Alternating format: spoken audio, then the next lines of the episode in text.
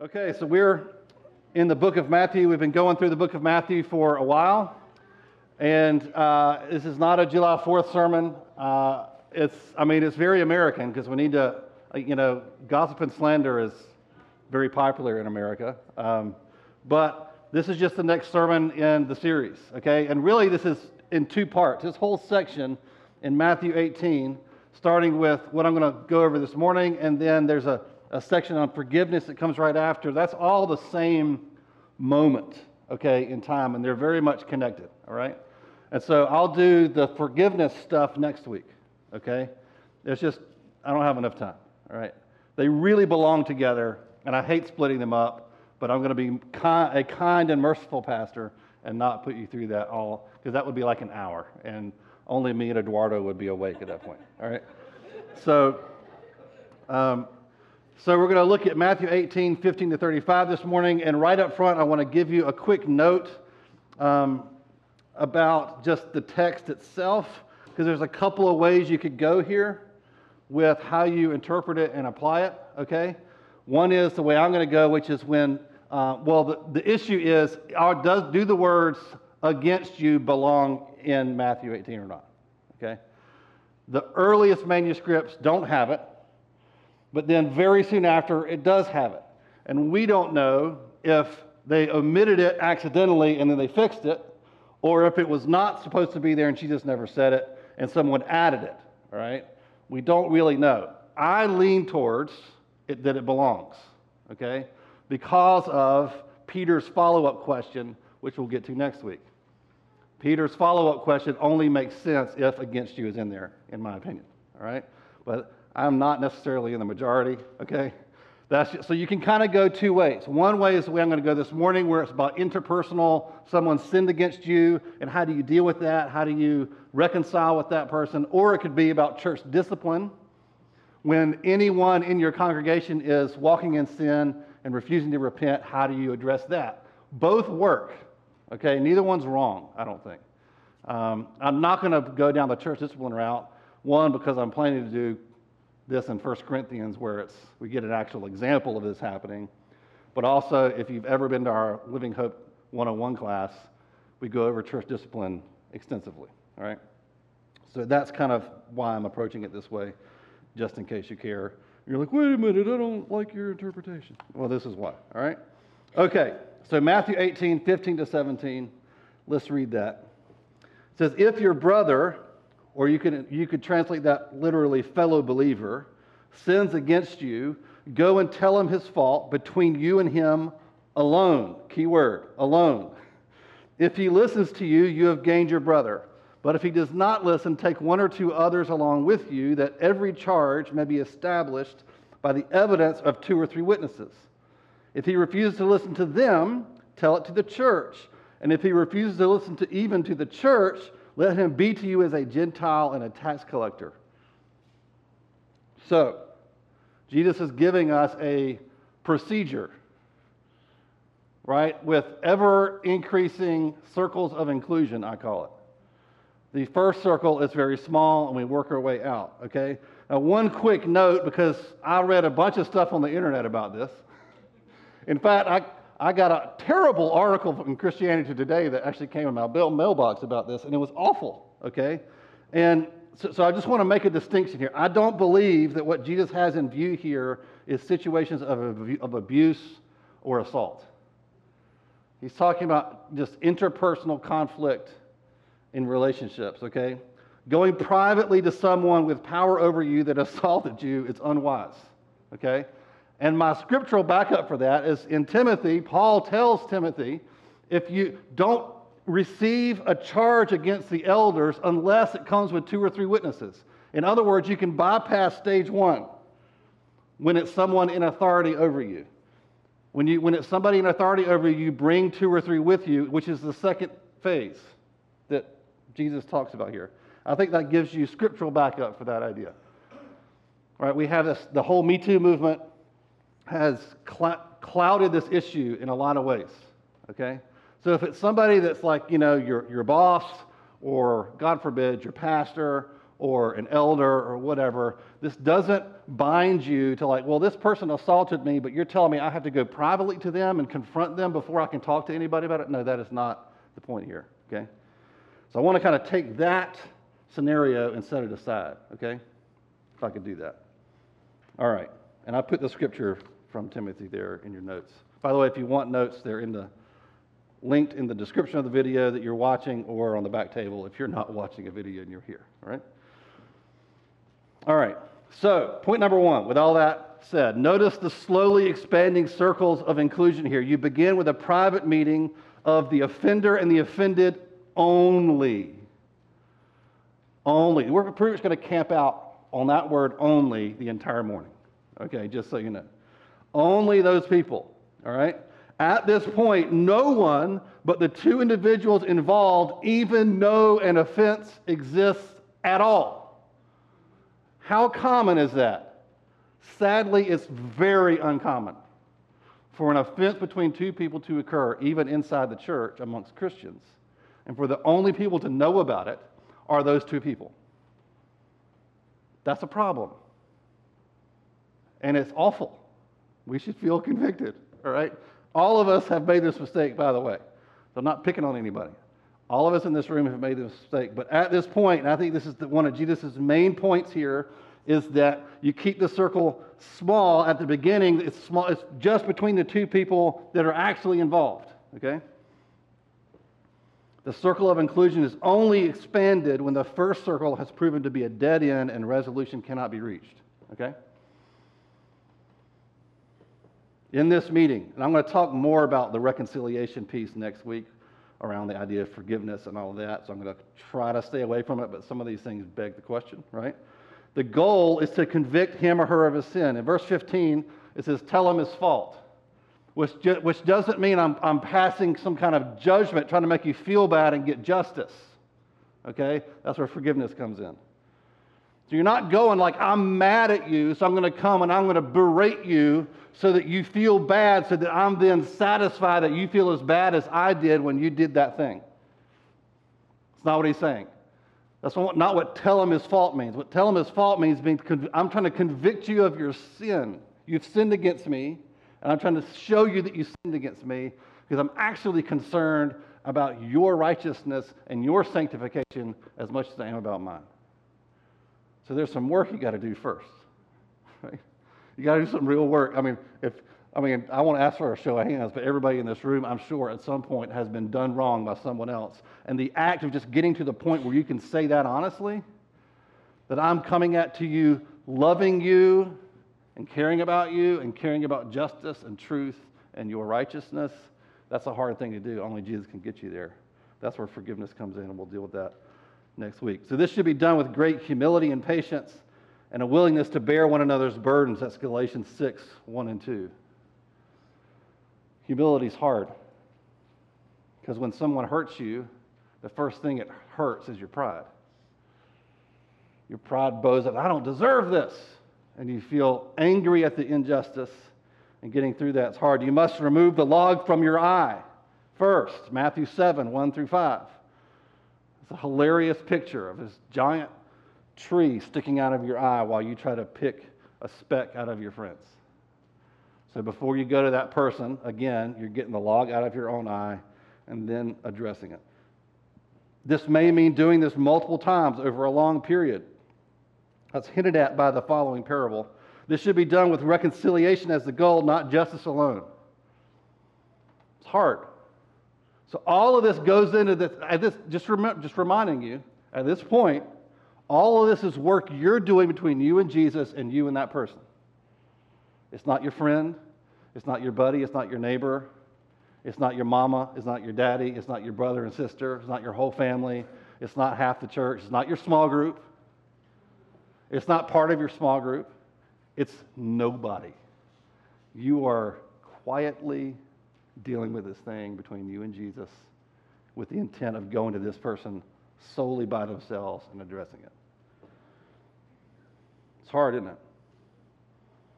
So, number two, if unsuccessful, then and only then does the circle of inclusion get wider, okay? And this is a big moment. You should be very hesitant in this moment. If your heart's right, you're going to be like, ah, I think, I think I'm going to have to. I'm just going to have to because this is not getting resolved. I'm going to have to include somebody else. I don't want to because it makes it messy, but I'm going to. I'm going to have to. I don't have a choice because I want reconciliation. I want to have this thing cleared up. So I'm going to include somebody else. And then you're super careful. You're like, okay, who, who do I talk to? Who do I trust? Not just to believe me, not just to be like, oh, sweetheart, you are so right. What a dirtbag, right? That's not the person you talk to, right? Who can I talk to that I can trust to be honest with me, even if I'm the one that's wrong? And if my heart is wrong, will they tell me that it's wrong? Who are those people in your life? And that's the person you talk to, and you do it carefully and slowly and thoughtfully with a lot of prayer because you're widening the circle, right? But it's the right thing to do, okay? So some of you are sort of overly concerned about gossip, and I'm going to try to define it in just a minute.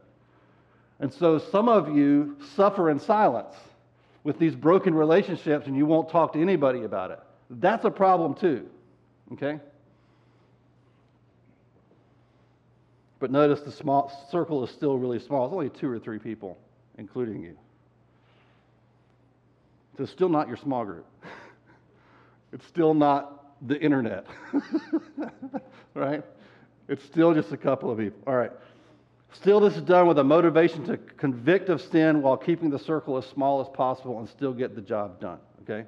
And what you're doing here is you're asking someone to mediate. You're asking somebody to say, okay, I want you, even if your decision is that I'm wrong and I'm overreacting, I'll submit to it. So I'm trusting you. I'm giving you the right in my life to speak into it and to help solve this problem I'm having with this person. Relationships and conflict is a messy, disordered thing, okay, that does not follow neat, separate steps like this. I have dealt with probably hundreds of these things, either with people mad at me, people I've hurt, or some of y'all have been mad at each other. Not, I'm not liking any eye contact with anybody in particular, all right? And it's never this like, really, except for dad. I'm making a lot of eye contact with him. Uh, it's messy. It's hard. It's not like if you're sort of an engineer type that likes phases and steps, like a project manager, broken relationships don't work that way. It's a lot of heartache and a lot of I don't knows, like a lot of ah, I don't know what to do, I don't know what to say, I don't know how to act, I don't know who to talk to, I don't know if I should talk. It's hard.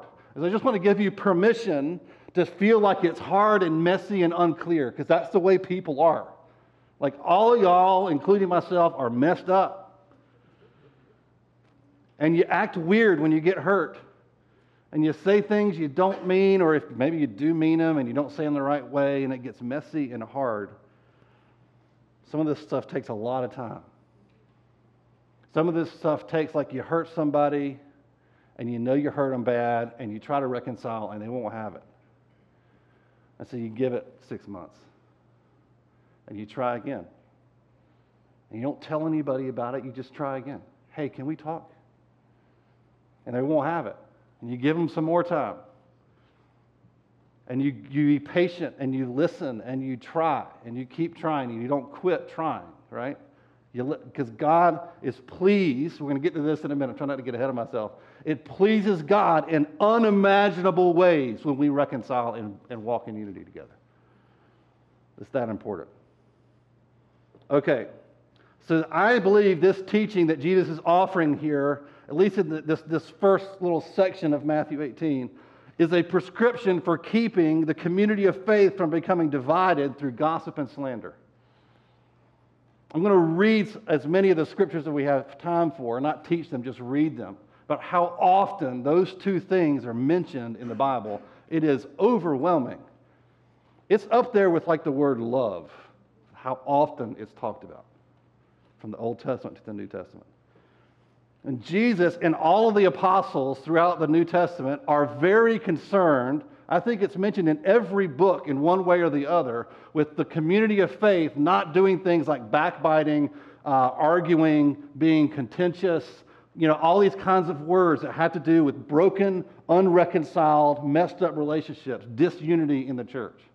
It's massively important. And Jesus is giving us a prescription for not letting that happen in the body of Christ. I can tell you, one of the only things that could destroy this church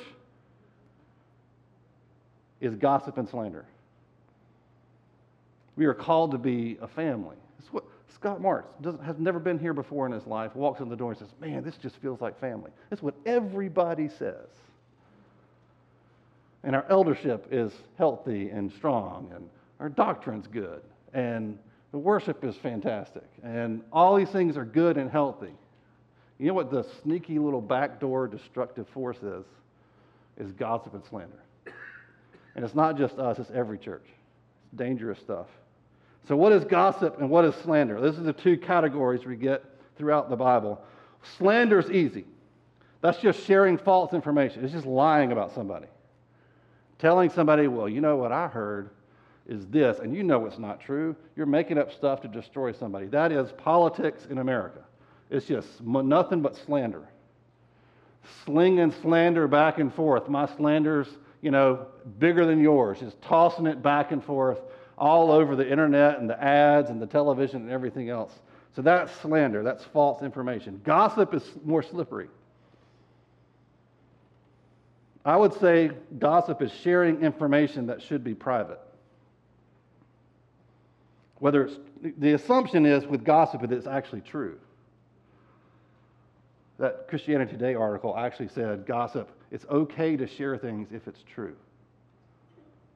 I'm like, read your Bible. Like, it's so, uh, it drives me crazy, right? You don't have to bend the script. Anyway, I'm not going to go off. It's a rabbit trail. Later, all right? Over lunch, we can rant about Christianity today, all right? Which I love the magazine, but anyway. So it's expanding the circle of offense or in circle of inclusion wider than is absolutely necessary to reconcile. Okay, that's gossip. It's, it's saying, it's skipping step one first of all, and then everybody you talk to, maybe you pretend like you just want their advice and their help, but really what you're doing is you're talking to people that aren't ever going to be an active participant in bringing reconciliation. They're just being a listening ear and a shoulder to cry on. That is gossip, no matter what veneer you put on it of spirituality. If you're sharing your offense with someone that you don't intend to be a part of, the reconciliation effort, than you're gossiping.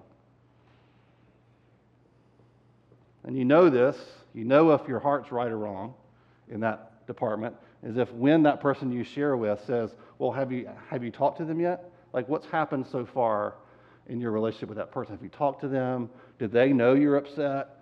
Like, what's the situation? And you get irritated. And you say something like, like I just want, I don't want you to try to fix it right now. I just want you to listen. It's like, well, I'll listen for a minute. I will be sympathetic, but at some point, I'm going to be saying, like, have you talked to them? How can, what, I'll go with you to talk to them. And we'll sit down with them and we will work this out and we will forgive each other and we will repent to each other and we will reconcile because we're Christians and that's what Christians do, right? If that question irritates you, then your heart's wrong. So it's really hard to come up with a perfect and simple definition of gossip. Gossip is true information as opposed to slander. Slander is like sort of obviously wrong, like you're just making stuff up. And if you've ever been slandered before, I feel like it happens in high school. It's like what high school is about is slander. Um, it's like you learn about, you know, some history, some math, some science, and a lot about slander, right? But we tend to kind of, most of us outgrow that, and we, we think, well, slander is really bad, but gossip's not so bad. Gossip is passing on an offense in the same way that a virus spreads infection.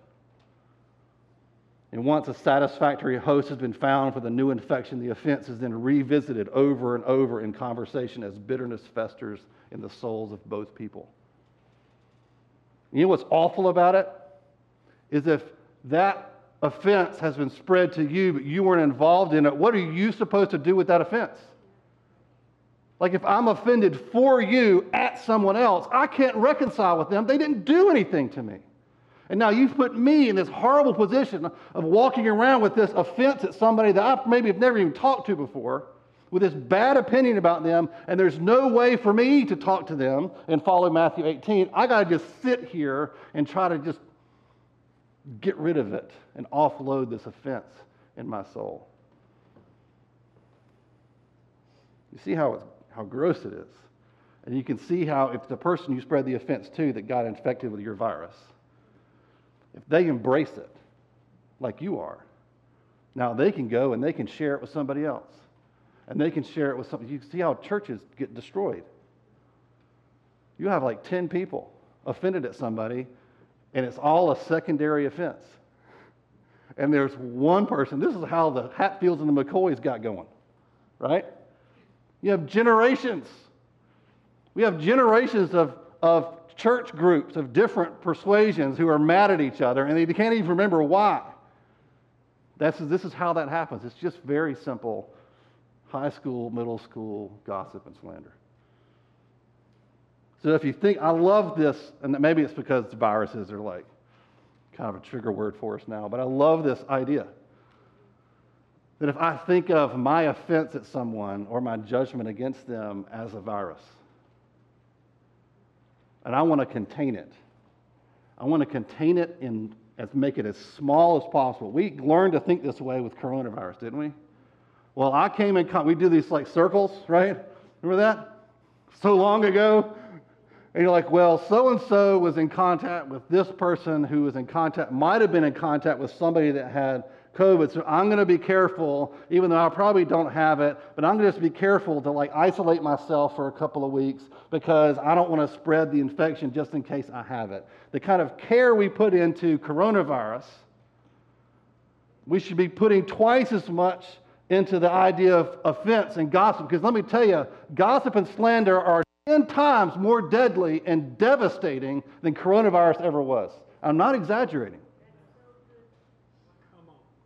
So, why don't we put that much care and attention into what we use our mouths to do in spreading the infection of our offense and, and judgment against other people? It's absolutely devastating.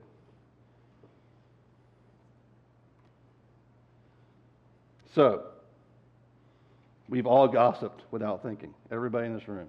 I can say that with confidence. We're all on the same boat. It's so easy to do because in your heart and your mind, you sort of get this feeling of I'm a victim. There, and if I'm a victim, I'm justified in doing whatever I want to that person. That person, like any rules I would normally have about how I treat other people as a believer, are thrown out the window because they did me wrong. And you begin to build a case in your head, don't you? Because you rehearse it. You think about it. You lay there in bed at night staring at the ceiling. I cannot believe he said that to me.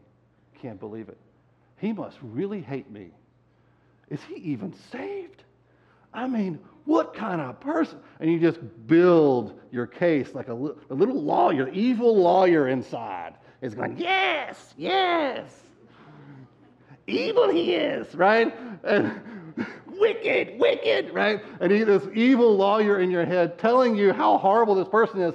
And once they're demonized to you, you can say whatever you want. You can go around warning your brother, hey, man, watch out for that guy. He'll stab you in the back. You know how often my wife has people tell her, as a businesswoman, don't do business with this person and that person because they're bad news? It's gross just slinging gossip. And it might even be true. But why does the person who tells you the bad news about the other person smile and look gleeful and gleeful and happy? What is with that? You know how evil that is? Guess what I heard? That person is horrible. I get to tell you, and you don't even know. Why does it make us happy? Because we have evil little hearts that love to share bad information. So a healthy Christian will become immediately convicted once you realize your sin. Okay, this is the thing. If you're walking with Christ and someone says to you, hey, have you, you, you just told me about how you're angry or offended by this or that. Have you maybe have you talked to them? And instead of getting irritated and angry, you go, oh man, I, I just should not open my mouth, should I? And you feel this like conviction, like you have poisoned a well, and all you want to do is unpoison it because you love the church. Because Jesus loves his church and you love Jesus and he's in your heart and the Holy Spirit is grieving because you've sown, you just went through your viral particles, you sneezed all over his bride. You and your virus. You just sneezed all over her and walked on and you feel awful. That is the Holy Spirit convicting you. The Bible has a category for a kind of person, and I'm going to read these verses in a minute. It describes them as gossips or tale bearers, and my favorite is whisperers. Isn't that a great description? Guess what I. Can I just talk to you for a minute? Just whisperers. Tale bearers. Tale bearer is that's a slanderer. That's someone who tells tales that may or may not be true about other people at the dinner party or whatever it is. A gossip will share bad news or a personal offense against someone else and will resist any attempt from you to become an active participant in the reconciliation. Next week, I'll talk about how to, how to, how to respond in these moments. Um, and, and, and one of the first ones is to recognize the minute somebody tells you something about how they're offended about something, you are now, whether you wanted to be or not, you are now an active participant in their reconciliation. You just got volunteered. This is what you sign up for when you become a Christian. They don't tell you this information when you, when you sign up. But what you don't know is you are immediately like a, a part of a giant jury of your peers. And anytime someone says something, I'm mad at so and so because they blank and blank and blank, you are now on the jury. You are not a passive participant anymore. You must become a part of their reconciliation. Or else you are hearing gossip and doing nothing about it. You are entertaining gossip and actually furthering the problem, not making it better. That includes just going, well, well, let's pray about it, and then never talking to them again. See, the body of Christ and the unity of it is a big, big deal. A gossip, someone who would be more than just like someone who gossiped and felt and was convicted. I'm talking about someone who makes a habit of it. They want you to remain a passive listening ear and a shoulder to cry on and will act hurt, misunderstood, or even misunderstood or even angry when you try to talk to them in a way that leads towards reconciliation with the person they're offended by. And that's how you know if it's gossip or not. Okay? What I find is many people refuse to confront a problem in a relationship while at the same time feeling free to talk to everyone else about it. And that's awful. Don't be one of those people that does that or entertains it, right? The only way to reconcile a broken relationship is for the two people involved to repent and forgive. We'll talk about that next week, but you need to see that that is the only way out. Just you talking about it with someone involved will never solve it. Ever, ever, ever, ever, ever, ever, ever, ever. It will make you feel better and more justified in your offense, but it will not ever solve it. It will just get worse. The only way out is forgiveness and reconciliation. That's it. And the only way to do that is for you to be eyeball to eyeball with the person you're offended with, not eyeball to eyeball with somebody you're not offended with.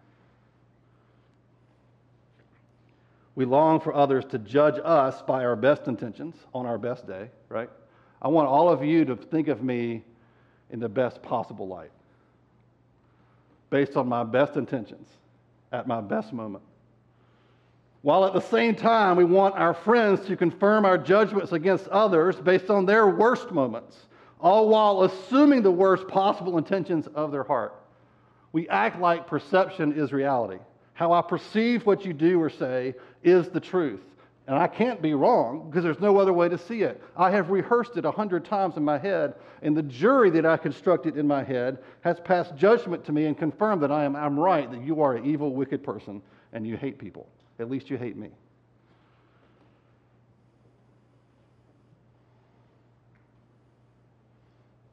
The only way to resolve this is to talk to each other. I found actually quite often, most of the time, when two people who are mad at each other talk to each other like grown ups, it just, the Holy Spirit shows up and it just dissipates like vapor. It's only when somebody is not being humble that that doesn't happen. It's one of the most beautiful things I get to witness as a pastor over and over and over again. Is when people come humbly to each other and say, Hey, I'm really hurt by you. And the person goes, Oh, what? Really?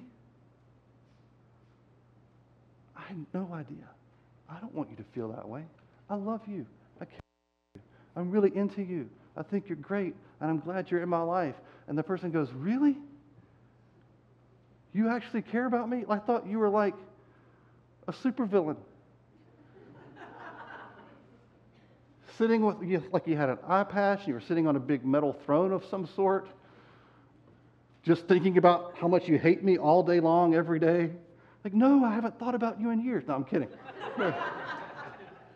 and it's amazing how the Holy Spirit comes and just softens the whole thing, and it just you realize all this thing that felt like a brick wall between you is just thin air. It's just a mist. And it was just it just vaporizes when you do what Jesus says to do. It actually works. It actually works. It's amazing. A question I get a lot is about marriage, and then I'm going to read some scriptures. It's really common, I think, in a marriage that's struggling for, for some reason, it's never the husband that wants to talk to me about their marriage. It's always the wife. I don't know why that is. Not a particularly positive commentary on the men, but this is how it usually goes, right? And the wife has been suffering in silence. They're struggling with something they can't resolve. And finally, she, in, in, desperation, comes and talks to me, or usually it's Heather and then me. That's usually how that goes down, if we're honest. And says, I don't want to gossip about my husband,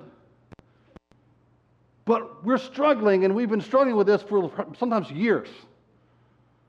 And she feels bad for saying something. It's like, no, no, no, you're just, you're just gone to phase two. I'm sure you have confronted him with this privately, probably somewhat intensely. And now you're just moving to phase two. What I usually say is tell him you're going to come get marriage counseling with or without him. Offer him the opportunity to come. If he won't come, that's fine. We'll still, you just have to tell him you're doing it and it's not gossip, okay? You just got to, you're widening the circle appropriately because you haven't gotten resolution. You let, just as a courtesy, you're letting them know, hey, I'm going to, if you want to come talk about yourself and share your side, that would be beneficial, right? It's the offer you can't refuse, right? That's not wrong. Okay, that's my point. All right. So, Jesus goes on in Matthew 18, 18 to 20. He says, Truly I say to you, whatever you bind on earth shall be bound in heaven, and whatever you loose on earth shall be loosed in heaven. Again, I say to you, if two of you agree on earth about anything they ask, it will be done for them by my Father in heaven. For where two or three are gathered in my name, there am I among them.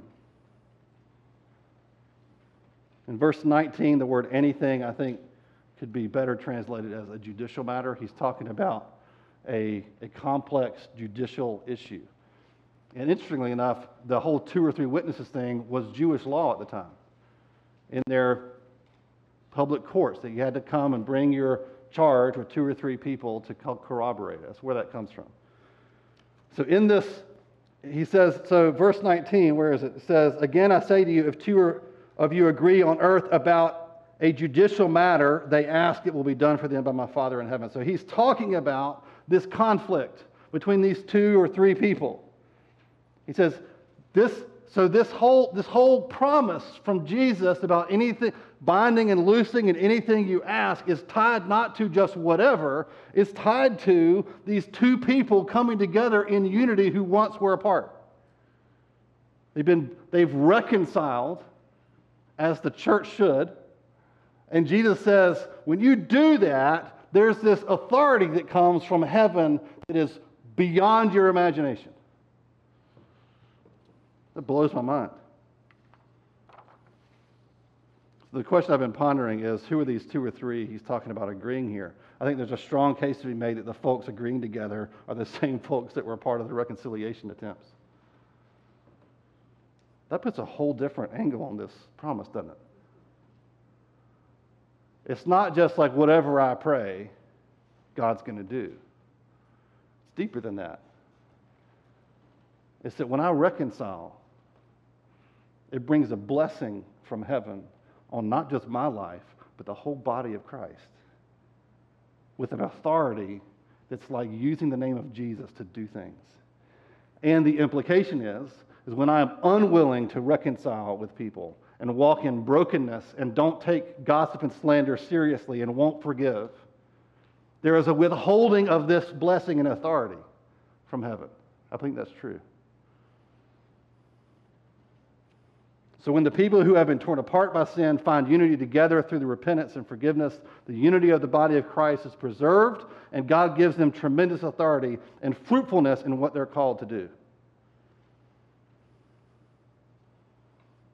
This reminded me of Psalm 133, 1 to 3. It says, Behold, how good and pleasant it is when brothers dwell in unity. It is like the precious oil on the head running down on the beard on the beard of Aaron, running down on the collar of his robes. It is like the dew of Hermon, which falls on the mountains of Zion. And here it is For there the Lord has commanded the blessing, life forevermore. So it's not just gross when we gossip and slander, it's also beautiful when we don't. It's beautiful when we act like a family. You can see David the psalmist struggling to find words to describe how beautiful it is. That feeling when you walk in the door and it feels like family honors Christ in ways that almost nothing else can. So I want to read some scriptures I put in your notes. I don't have much time. I'll hit, I'll, I'll, I'll hit the heavy ones, all right? And then, and then you can read the rest later, all right? These won't be on the screen. I'm just going to go through them fast. Romans 1 29 to 32. They were filled with all manner of unrighteousness, evil, covetousness, and malice. They were full of envy, murder, strife, deceit, maliciousness. They are gossips, slanderers, haters of God, insolent, haughty, boastful, inventors of evil, disobedient to parents, foolish, faithless, heartless, ruthless though they know God's righteous decree that those who practice such things deserve to die, they not only do them, but give approval to those who practice them. Look at the auspicious list that gossip and slander and disobedience to parents is put in. Psalm 15, 1 to 4. O Lord, who shall sojourn in your tent? Who shall dwell on your holy hill? He who walks blamelessly and does what is right and speaks truth in his heart, who does not slander with his tongue and does no evil to his neighbor, nor takes up a reproach against his friend, in whose eyes a vile person is despised, but who honors those who fear the Lord, who swears to his own hurt and does not change. Proverbs 6, 16 to 19. There are six things that the Lord hates, hates this is God's short list of things he hates. We should pay attention. Seven that are an abomination to him haughty eyes, a lying tongue, slander, and hands that shed innocent blood, a heart that devises wicked plans, feet that make haste to run to evil, a false witness who breathes out lies, and one who sows discord among brothers. Proverbs 11:13. Whoever goes about slandering reveals secrets, but he who is trustworthy in spirit keeps a thing covered. Covered.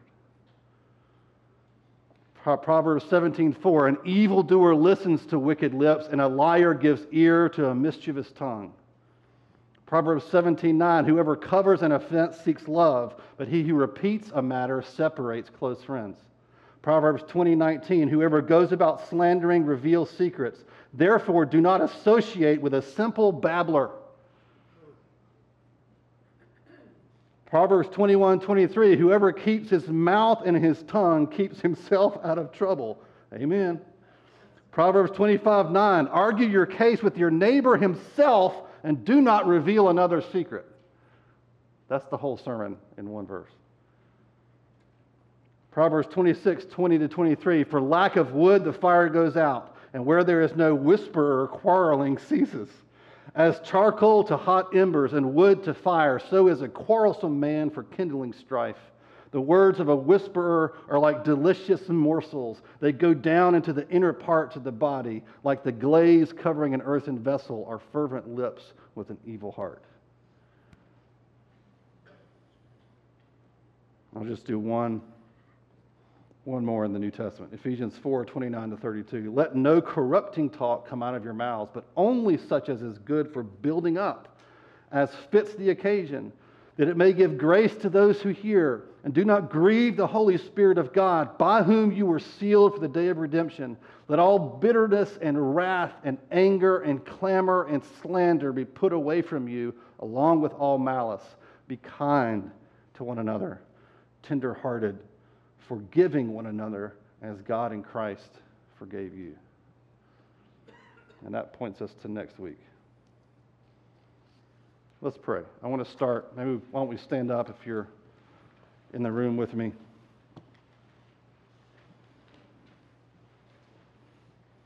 I would just encourage you, if this is a problem for you right now or in general, spend time this week rehearsing those scriptures to yourself. I wilt when I read those scriptures. It just melts me and I start thinking about what am I doing with my tongue? What am I saying? Am I assassinating people's character when I talk? What am I doing with this? It's powerful. James 3, James 1. So I want to encourage you to do that, but I want to pray now. I don't think there's anybody who's exempt from this problem, certainly not this temptation. So I want to pray, and first let's just repent, right? So whatever kind of weight you're feeling, oh, I've just sowed some seeds, I've spread some viruses that God will, like, you release that conv- the conviction that God, you'll just ask God to forgive you, ask Him to cleanse you, and give you an opportunity to reconcile and, and rid the universe of the virus you spread by speaking blessing over that person, by asking forgiveness from those people, that sort of thing. Okay, so I want to let's start there.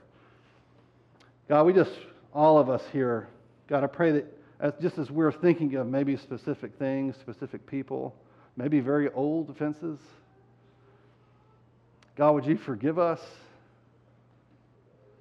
Forgive us for our gossip. Forgive us for opening the circle too wide from the very beginning. God, I pray that your spirit would be like a clamp on our tongue.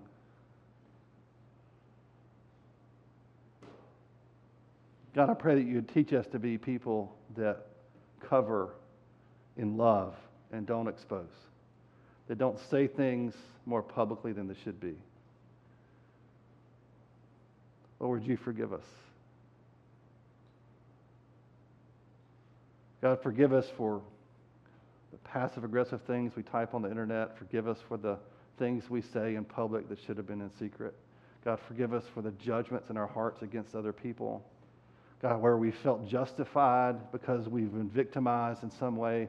God, that we feel justified to just say and to assassinate with our words. God, would you forgive us? Holy Spirit, cleanse us. Cleanse our minds, cleanse our hearts and our mouths. And Lord, I pray that as we begin to think about reconciliation, forgiveness, repentance, Lord, I pray for supernatural, miraculous reconciliations to happen in families and amongst friends, not just in Living Hope Church, but in the body of Christ. God, that we would be truly unified, that the blessing you promise to command over us would come because we have been unified. We have chosen reconciliation and forgiveness over bitterness and gossip. God, help us. These things are hard. It is messy and difficult and so much water goes under the bridge that we feel like there's no way back. But God, I pray that you would point the way in your scripture and that we would see the Holy Spirit just dissipate the offense miraculously. Lord, would you do this in us? God, we yearn for it. God, I especially pray for children that are estranged from their parents. It's just on my heart. And so, God, I just specifically pray for that. God, grown children, they're just estranged. God, I pray that you would draw them back in, that you would do this work, this miraculous work between them.